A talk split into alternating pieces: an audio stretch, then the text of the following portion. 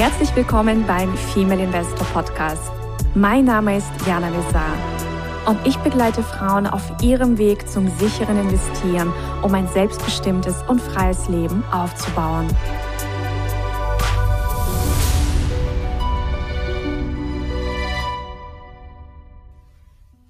Hallo liebe Investorinnen, ich begrüße euch ganz, ganz herzlich zu einer frischen Folge beim Female Investor Podcast und das ist eine der ersten Folgen, die ich aufnehme nach meiner Babypause. Leonardo ist hier auf die Welt gekommen am 23. November und es war jetzt eine schöne Auszeit, hat uns aber auch gut auf Trab gehalten, aber es ist einfach zauberhaft mit so einem Baby, mit so einem ja, Neugeborenen, vor allem für mich war es ja auch das erste Mal, ja, Mama zu werden und das war ja einfach ganz, ganz schön, so, so ein Baby, das man so viele Monate im Bauch ausgetragen hat, dann kennenzulernen. Ich habe ja auch eine spannende Hausgeburt hinter mir. Ich werde auch ähm, eine Folge aufnehmen für alle Investorinnen, die aktuell auch schwanger sind oder überlegen, schwanger zu werden und vielleicht auch überlegen, eine Hausgeburt zu machen. Also auch da dürft ihr gespannt sein. Also ich werde meine Hebamme, die Jessica, dazu einladen und auch meine Dula und auch meinen Mann, weil wir waren zu viert und haben quasi dann den Leonardo willkommen geheißen.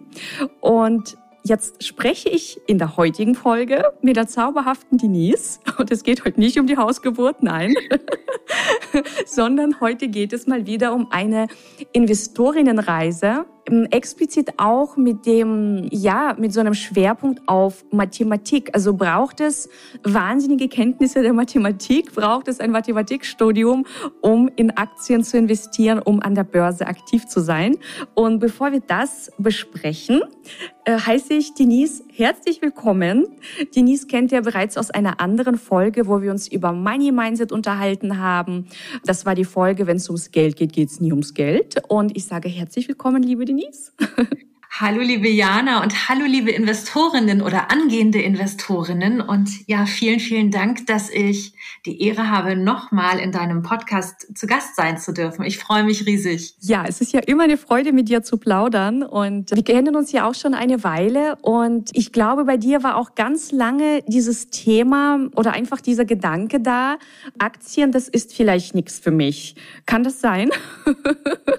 Also ja, jein, ja. Erzähl mal von deiner spannenden Reise. Wie, äh, also hattest du überhaupt, bevor wir uns kannten, Aktien irgendwie auf dem Radar? Oder also was ist denn auch so sein, dein Background? Weil diejenigen, die ja die Folge mit dir gehört haben, wissen, du bist Medium für spirituelle Business Rockstars. Also du hilfst High Achievern, Frauen, Männern, die ihr Business aufbauen wollen, groß machen wollen. Da hilfst du eben ähm, ganz stark äh, mit verschiedenen Tools, auch vielen spirituellen Tools. Ich durfte ja auch eine Ausbildung Ausbildung für Aufstellungsarbeit bei dir machen. Aber so dieses ganze Thema Börse, investieren, wie, ja, wie, wie präsent war das bei dir in den letzten Jahren? Also spannend fand ich das schon immer. Ich würde sagen, seit meinen, meinen Teenie-Jahren schon. Ne? Also mhm. bei uns zu Hause war immer so der Klassiker. Es wurde, wurde sehr wenig ferngesehen, aber wenn, dann immer die Tagesschau und da gab es ja auch immer so ein paar Minuten Börsennews. Und, und meine Mutter fand das immer spannend. Meine Mutter hat an der Börse investiert gehabt und ähm, ja, also schon in den 90er Jahren und von daher, da musste immer ruhig sein am Tisch. Wir, wir schauen jetzt Börsennews. Und ich fand das schon spannend, immer zu sehen, diese, diesen Kurschart dahinter diesem Moderator und diese ganzen Zahlen rein. Ich fand das immer faszinierend oder auch wenn, wenn ich dir gelauscht habe und du erzählt hast von deiner Zeit, als du denn diese ganzen Monitore hattest und äh, dachte ich, oh, das ist so spannend. und ähm, auch einer meiner Ex-Partner war in der Tat sehr an der Börse involviert und hatte auch, ich, ich glaube, sechs Monitore hatten wir bei uns im Büro stehen gehabt und der hat dann immer mein Geld für mich angelegt. Also ich musste mich gar nicht involvieren, der hat das ja für mich gemacht. Als dann die mhm. Beziehung in die Brüche ging, war es dann so ein bisschen, mhm, okay, überweist mal alles so zurück, was geht oder hat es irgendwie auf automatisch gestellt.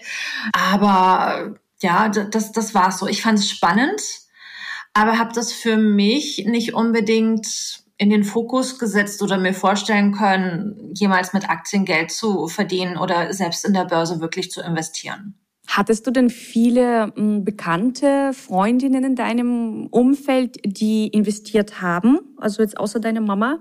Mm, also eine ja, oder beziehungsweise ihr Vater ist seit ach schon immer an der Börse tätig. Ich kenne den gar nicht. Ohne er und Börse ist auch immer so eine so eine Verknüpfung.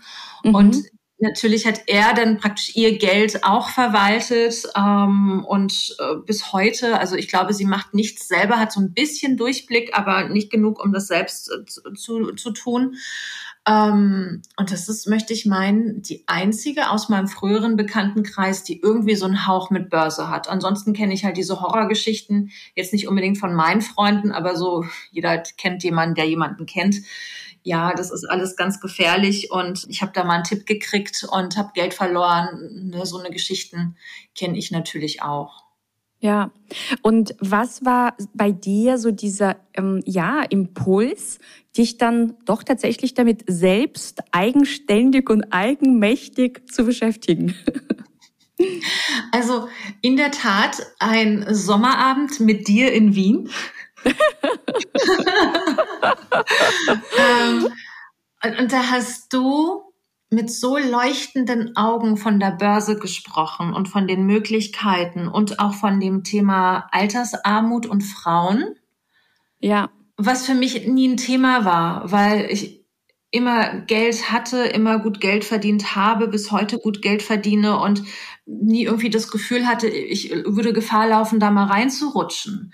Aber mir ist irgendwie sehr klar geworden, dass wir immer noch in einer Welt leben, in der Frauen wenig bis gar kein Geld anlegen, also höchstens mal bis zum Tagesgeldkonto schaffen, ja. was ja auch ja. heutzutage nichts mehr kann oder eben andere haben, die das Geld für sie anlegt und verwaltet. Ob das jetzt, ja, wie im Beispiel meiner Freundin, der, der Vater ist oder äh, bei mir der Ex-Freund oder vielleicht auch ein Bankangestellter, der dich berät und sagt, Mensch, Sie haben noch da Geld auf dem Konto, wollen wir da nicht was mitmachen?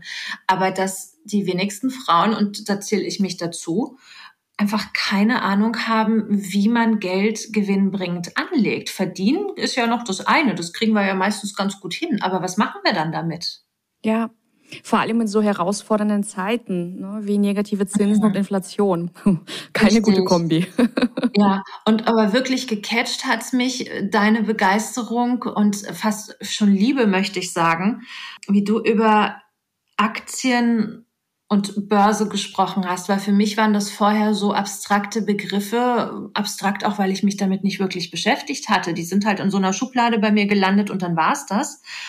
Und dass es fast vermenschlicht wurde, dass ich da so ein Gefühl zu bekommen habe, dass es nicht nur irgend so eine, so eine Sache, so ein Ding war, zu dem ich keinen Zugriff habe, sondern dass es absolut möglich ist, einen Zugriff zu bekommen und dass es sehr, sehr sympathische Wege gibt, da ranzukommen. Und dann dachte ich so, also wenn es mir jemand erklären kann, dann Jana.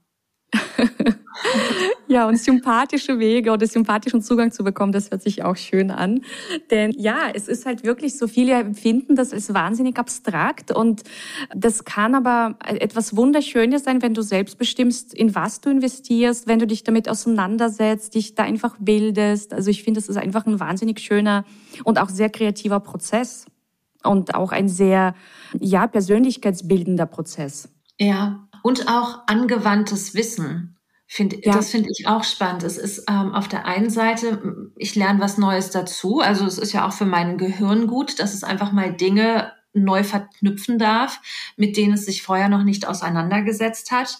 Und dieses Wissen dann aber auch anzuwenden, weil seitdem ich bei dir die Ausbildung gemacht habe, werde ich natürlich auch angesprochen von Leuten, die sagen, und hast du einen Tipp? Hast du einen Tipp? Oh ja, das werde ich auch permanent ja. gefragt. Oder? ja, die, der, der, Klassiker. Und was macht, was macht der Markt nächste Woche? Was macht der DAX nächste Woche? Das ja, sind genau. echt die, das sind die klassischen Fragen. Ja, aber ja. dann das, was du vermittelt hast, auch so anzuwenden, dass ich wirklich die Aktien, die ich mir rausgesucht habe, die bei mir unter Beobachtung stehen, dass ich da auch wirklich ein Gefühl dazu habe, und weiß, ich wirklich von Wissen sprechen kann, wann es ein guter Zeitpunkt ist, einzusteigen, zu halten und oder zu verkaufen oder auf welche Form ich einsteigen möchte. Und nicht irgendeinem Tipp zu vertrauen, der schon wieder zwei Tage alt ist und vor zwei Tagen wäre er vielleicht gut gewesen, aber heute nicht mehr. Ja, absolut. Und Jetzt habe ich ja die Folge eingeleitet mit dem äh, Thema, ja, braucht es ein Mathematikstudium für Aktieninvestments? ich erlebe das ja wirklich ständig, ständig, ständig, ständig, in gefühlt jedem Intensive, in jedem Mentoring, dass ähm, mir Frauen dann so ein bisschen zuflüstern, Jana, ich, also Mathe, ich so, ich, ich habe das mit Mathe, habe ich jetzt aber nicht so. Was sagst du diesen Ladies? Also als du vorhin über deine Hausgeburt gesprochen hast, habe ich so gedacht, ja, dass ich erinnere mich an Mathe-Hausaufgaben. Früher. Das fühlte sich auch an wie eine Hausgeburt. Nur halt mehrmals die Woche. Ja, ich, ich, ich war so eine Niete in Mathe. Ich bin es immer noch. Ich bin immer noch so eine Mathe-Niete. Ich ähm, wir haben bei uns so eine Familientradition, wenn wir Zeit haben, wir treffen uns immer sonntags zum, zum Lunch und danach spielen wir im Winter zumindest so ein Brettspiel zusammen. Und da geht es auch darum, Punkte zu addieren. Und das sind so, ja, bei einem Spielzug, sagen wir mal, acht Punkte bis, weiß ich nicht, 33, irgendwie sowas in dem Rahmen bewegt sich das. Und ich muss wirklich bis heute, alles, was über zehn ist, ich schätze das grob und hoffe, dass mein Spielstein dann in etwa richtig sitzt. Das ist bis heute so. Ich bin eine wirkliche Mathe-Niete. Ich kann einen Taschenrechner bedienen, Schrägstrich mein Handy. Also die Grundrechenarten, die kann ich bedienen, händisch. Ja. Mein Kopf kann die immer noch nicht, also ab einer gewissen Größe kann er die einfach nicht. Der verweigert sich davor. Und umso krasser finde ich das, die Erkenntnis zu haben, es macht überhaupt nichts. Ich kann wunderbar mit Aktien umgehen. Und muss ja, weil du ja auch nichts im Kopf rechnen musst. Also Nein. im Grunde geht es auch tatsächlich um Grundrechenarten. Es geht um ein bisschen Prozentrechnung, aber das machen wir nicht im Kopf. Es gibt für alles eben Rechner, Excel-Tabellen. Man muss eigentlich nur Dinge eintippen und irgendwie das große Ganze verstehen. Genau, genau. Und das finde ich auch so toll. Also das, was es zu rechnen gibt, ist wirklich easy, also Grundrechenarten eingetippt. Und jetzt hast du ja wirklich das so toll aufbereitet mit diesen ganzen Excel-Tabellen, die du zur Verfügung stellst. Die rechnen ja alles für dich aus. Da musst du ja noch nicht mal die Formel kennen. Nee, musst du nicht. ja, und, und, am Ende musst du es, also klar hilft's, wenn man versteht, was man da warum rechnet, aber eigentlich, ich muss ja nur wissen, okay, ist das eine gute Zahl oder nicht? Wollen wir die ja. oder wollen wir die nicht? muss ich ja gar nicht wissen. Ja. Gott sei Dank. Ja, also es ist wirklich nicht so mathematisch, wie viele mhm. denken. Und nee, also ich glaube, diesen Zahn können wir allen ziehen. Es braucht nicht äh, eine einzelne Mathe, um im, an der mhm. Börse aktiv zu sein. Ja, es sind zwar viele Zahlen, aber es ist nichts Mathematisches dabei. Worauf kommt es denn dann an? Was braucht man denn? Was braucht eine Aktieninvestorin? Also ich würde sagen, zum einen natürlich ein Grundverständnis von was investiere ich denn da eigentlich? Was, was ist denn das, was, wofür ich da mein Geld ausgebe? Also erstmal, ja, was ist denn das Ding an sich? Und ähm, für mich ganz, ganz wichtig zu wissen, in was für ein Unternehmen möchte ich denn investieren? Wie, wie, wie stehe ich denn zu diesem Unternehmen, für das ich mich interessiere? Und warum interessiere ich mich dafür, dass ich es mir überhaupt anschaue?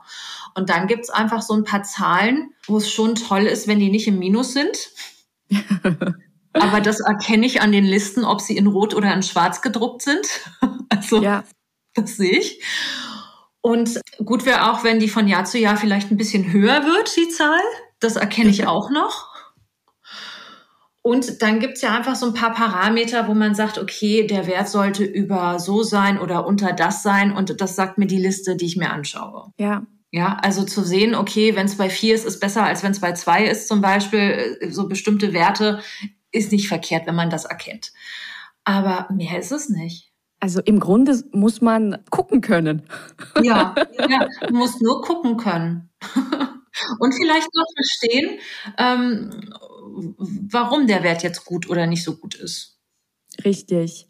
Also im Grunde einfach einige Kenntnisse der Fundamentalanalyse, einige Kenntnisse von Bewertung, aber das ist nichts nichts wirklich Kompliziertes. Ja, es hat eine Komplexität, aber es ist nicht kompliziert. Das kann man wirklich alles greifen und, und verstehen, wenn man sich damit ein bisschen auseinandersetzt. Was und, waren denn, ja?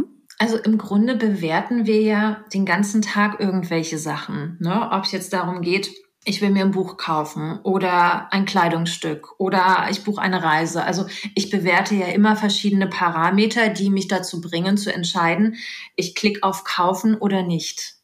Ja. Und das ist es beim, für mich im Aktienmarkt auch.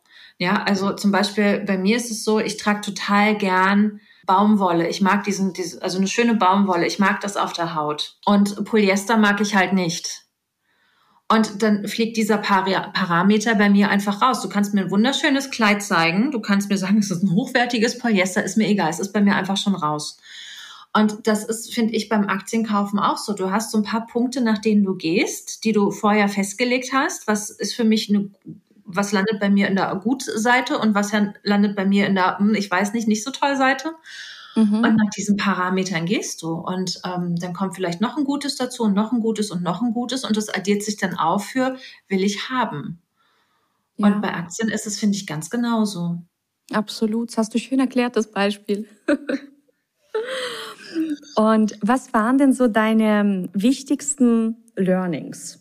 Also das wichtigste Learning ist, glaube ich, dass, also zum einen, was wir schon gesagt haben, dass es nicht wirklich Mathe braucht, um am Aktienmarkt klarzukommen.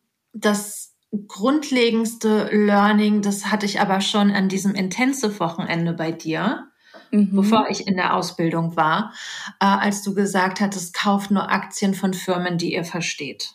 Ja. Das war, ich glaube, bis heute der heilige Gral-Tipp, weil alles, was danach kam, ordnet sich dem irgendwie unter. Absolut. Weil wenn du das nicht beachtest, machen auch die Zahlen keinen Sinn. Und ich verstehe sie dann auch nicht wirklich. Also selbst wenn ich sie Richtig. verstehe, selbst wenn ich mir ein Unternehmen raussuche und sage, boah, die Zahlen, die sehen echt toll aus, aber wenn ich nicht weiß, was dieses Unternehmen macht, oder ob das was Langfristiges ist, sind die so ein, so ein One-Hit-Wonder und ähm, ja, muss ich die ganz genau beobachten, um rechtzeitig wieder rauszugehen? Oder ist es ein Unternehmen, von dem ich denke, Mensch, da, da steckt eine Langlebigkeit drin, meiner Meinung nach? Oder die es auch schon bewiesen haben. Und was ist das für ein Produkt? Benutze ich das selber? Weiß ich überhaupt, was da dranhängt, dieses Produkt zu produzieren? Wie sind denn die Lieferwege? Also das macht's, also wenn es welche gibt, ähm, das macht's für mich schon greifbarer nachzuvollziehen, ähm, ist das, kommt das Unternehmen für mich in Frage oder nicht? Ja, und wenn wir jetzt über deine Learnings gesprochen haben, was waren denn so deine Herausforderungen oder gab es Herausforderungen? Also Herausforderungen gab es immer mal wieder. Äh, am Anfang natürlich ähm, diese ganze Sprache. Es ist ja wirklich eine neue Sprache, die es zu lernen gilt, die oh, ich ja. einfach nicht gesprochen habe. Bestimmte Fachbegriffe, von denen ich nicht wusste, dass es die gibt, geschweige denn, was die bedeuten oder dass es dann auch noch Synonyme gibt. zu so einem Fachbegriff. Und ich so, oh, oh mein Gott. Und ähm, aber meine Güte. Aber jeder, der schon mal irgendwann in seinem Leben eine Fremdsprache gelernt hat oder irgendwas Neues gelernt hat, der, der macht diese Erfahrung, dass er sagt, okay, ich finde das spannend, ich finde das toll und ich komme auch gut mit. Also ich, ich sage jetzt mal, weißt du, wenn du Englisch lernst, hello, my name is, ich glaube, das kriegt jeder hin. Und irgendwann wird's halt spezieller und du gehst mehr in die Tiefe. Und dann kommt, glaube ich, bei jedem der Moment, wo er mal sagt, ich glaube, ich verstehe das, nee. Mm. Und dann platzt aber der Knoten, wenn man dann dran bleibt. Und auf einmal ist es, als wenn es über Nacht anfängt, Sinn zu machen. Weißt du, ich bin, war, war so oft, dass ich dachte, ich weiß nicht, ob ich das hinkriege. Das ist ja wirklich ja. wow. Aber gefühlt bin ich dann irgendwann ins Bett gegangen und aufgewacht und dann war's da. Ja, ich glaube, so geht's auch ganz, ganz vielen, weil, also viele starten dann auch immer so motiviert, so, oh Gott, oh Gott, ja, jetzt geht's los. Mhm. So, und dann kommt mhm. wirklich so dieses, okay, jetzt lernen wir diese Basics und wir lernen die Begriffe und die Synonyme und was es da nicht alles gibt. Und, äh, und dann kommen auf jeden Fall dazwischen solche Phasen der, ja, ich will gar nicht sagen Demotivation, aber einfach so ein, ja, kriege ich es wirklich hin? Ja, ich glaube, das ist ganz mhm. normal und das gehört zum Lernprozess dazu. Und ich glaube, diese Momente haben wir auch, wenn wir eben wirklich andere Dinge lernen. Ich glaube, wenn wir, weiß ich nicht, also wenn ich mich äh, zurückerinnere tatsächlich an meinen Führerschein, ich weiß nicht, wie oft ich gedacht habe, oh Gott, Hilfe, krieg ich das hin? Ja, ja. Also ich weiß nicht, wie oft ich das gedacht habe. Und inzwischen fahre ich ja auch gut Auto. Und das ist, das ist bei dem Thema halt nicht, nicht anders. Also man muss es dann einfach annehmen und einfach weitergehen. Ja. Und manche Dinge versteht man auch erst im Prozess. Die versteht ja. man erst vielleicht nach zwei, drei Wochen, nach vier Wochen, vielleicht sogar nach drei Monaten. Aber irgendwann macht's Klick. Genau, und da fand ich zum Beispiel auch super, dass du auch immer Ansprechpartner warst. Ne? Ja. Also wenn ich dann meine, meine Sachen durchgegangen bin, gesagt habe, okay, ich übe jetzt mal, ich habe auch wirklich viel geübt, das, ähm, ich habe mir wirklich viel Zeit eingeplant, auch immer dran zu bleiben und das, was wir von dir vermittelt bekommen haben, zu üben.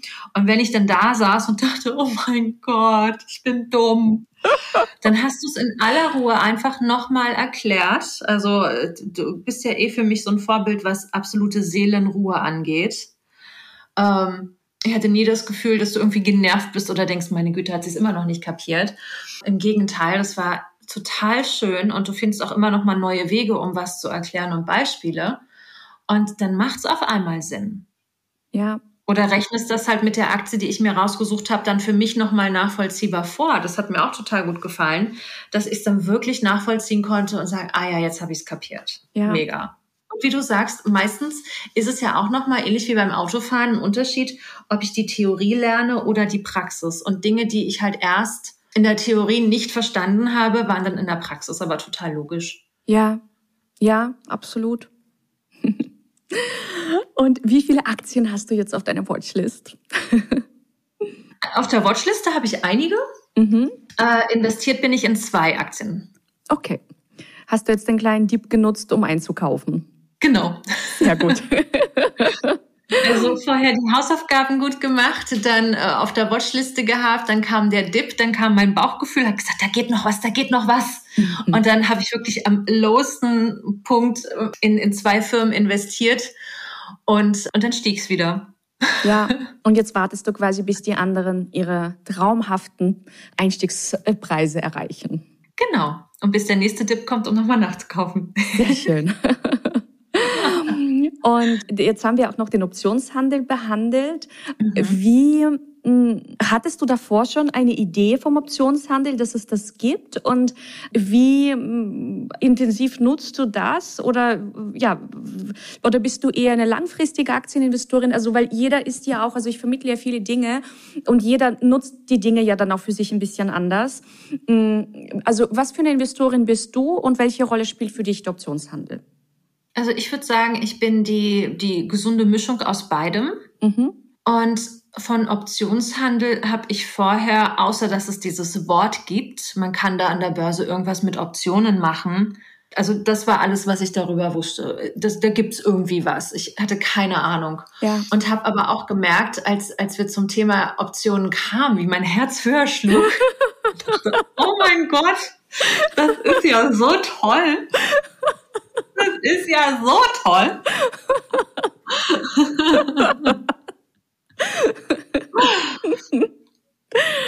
genau.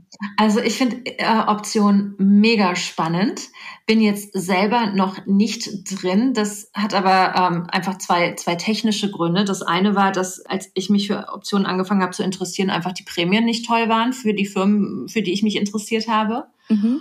Und der zweite Grund war, dass ich bei meinem Broker einfach irgendwie ein Häkchen nicht gesetzt hatte und die mir das jetzt erst, ich glaube, vor zwei Tagen in der Tat äh, freigeschaltet haben. Okay, aber super, jetzt also, bist du ready to go. jetzt ist ready to go, genau. Sehr gut. Ja, mit den Brokern, das ist ja auch immer eine ganz spannende ähm, Sache, ne? bis, bis dann alles wirklich steht, weil das ist einfach, ja, Profiliga, das ist ein Profi-Broker, das ist, da darf man ja einfach auch erstmal das Ganze für sich aufsetzen, technisch nachvollziehen. Aber irgendwann steht auch das und dann kann es losgehen. genau.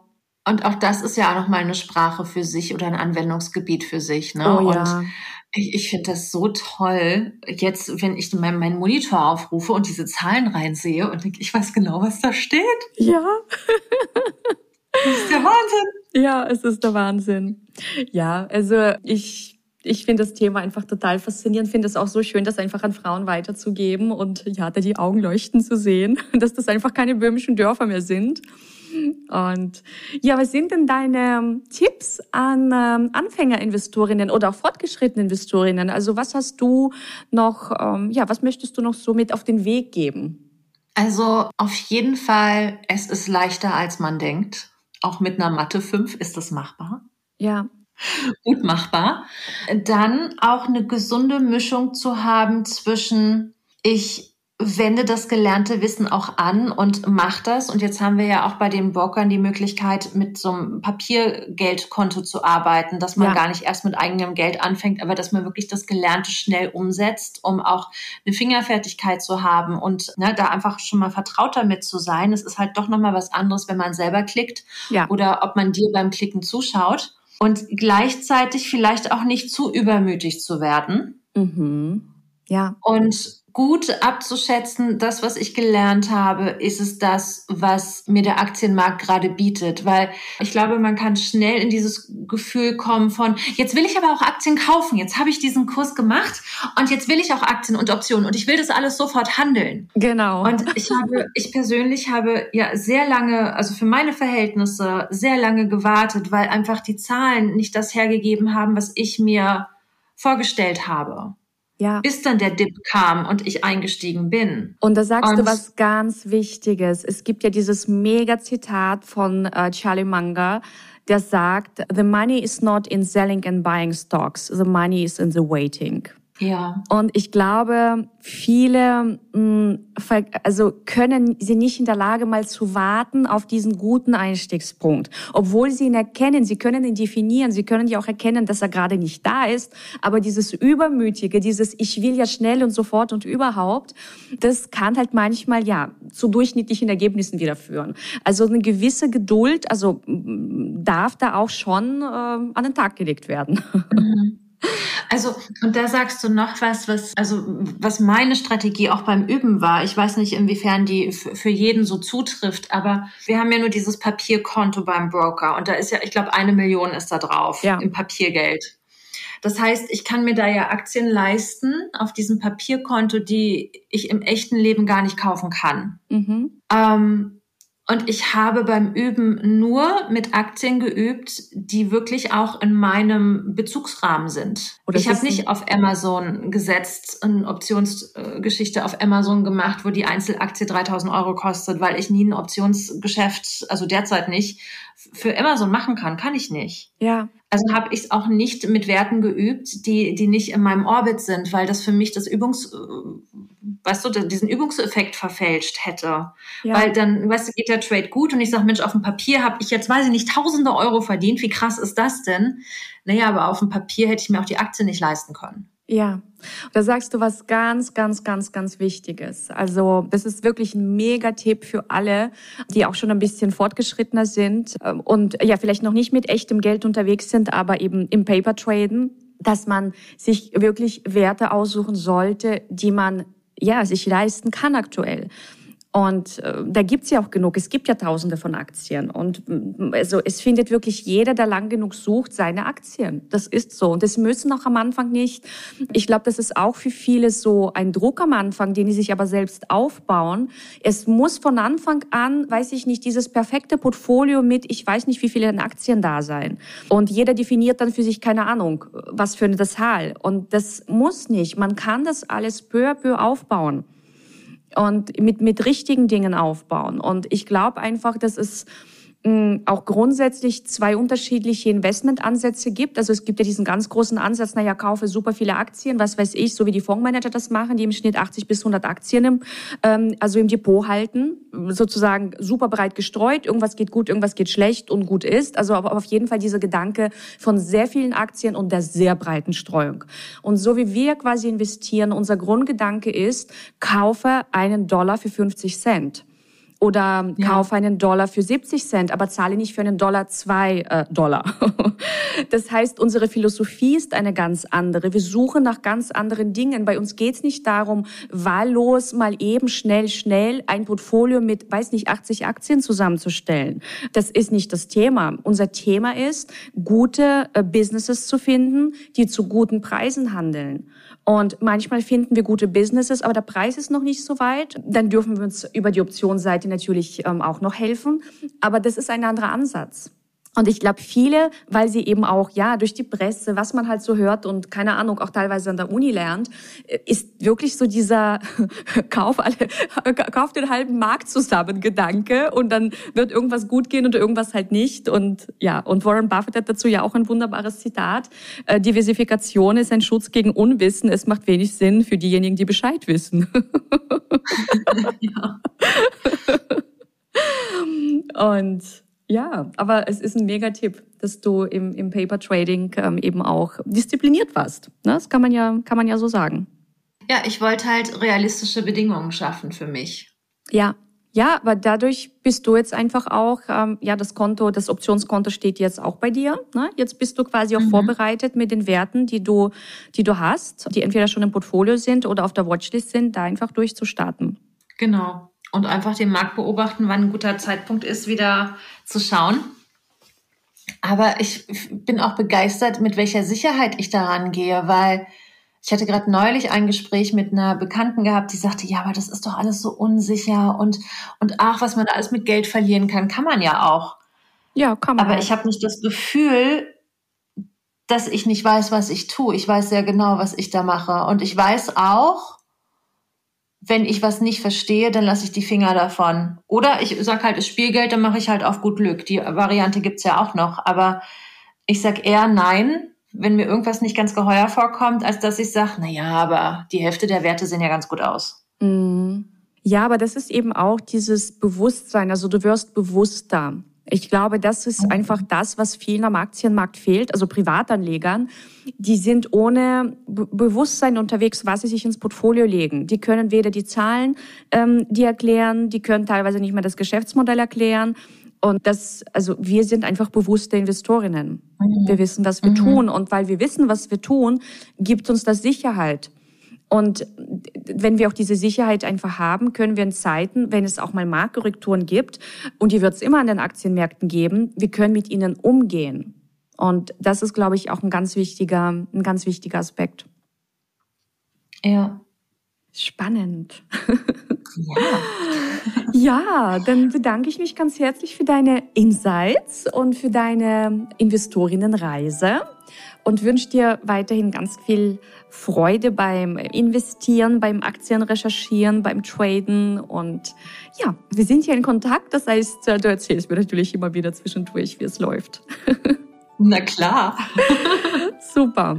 Dann, meine Lieben, ich hoffe, ihr hattet Spaß mit uns und wünsche euch einen zauberhaften Tag und sage bis zum nächsten Interview. Ciao, Denise. Ciao, ihr Lieben. Tschüss. Vielen Dank für die Einladung. Gerne. Ciao. Tschüss. Das war der Female Investor Podcast. Für mehr Inspirationen, wie du mit Leichtigkeit zur Investorin wirst, schau gerne auf meine Website www.female-investor.com. Bis zum nächsten Mal, deine Jana.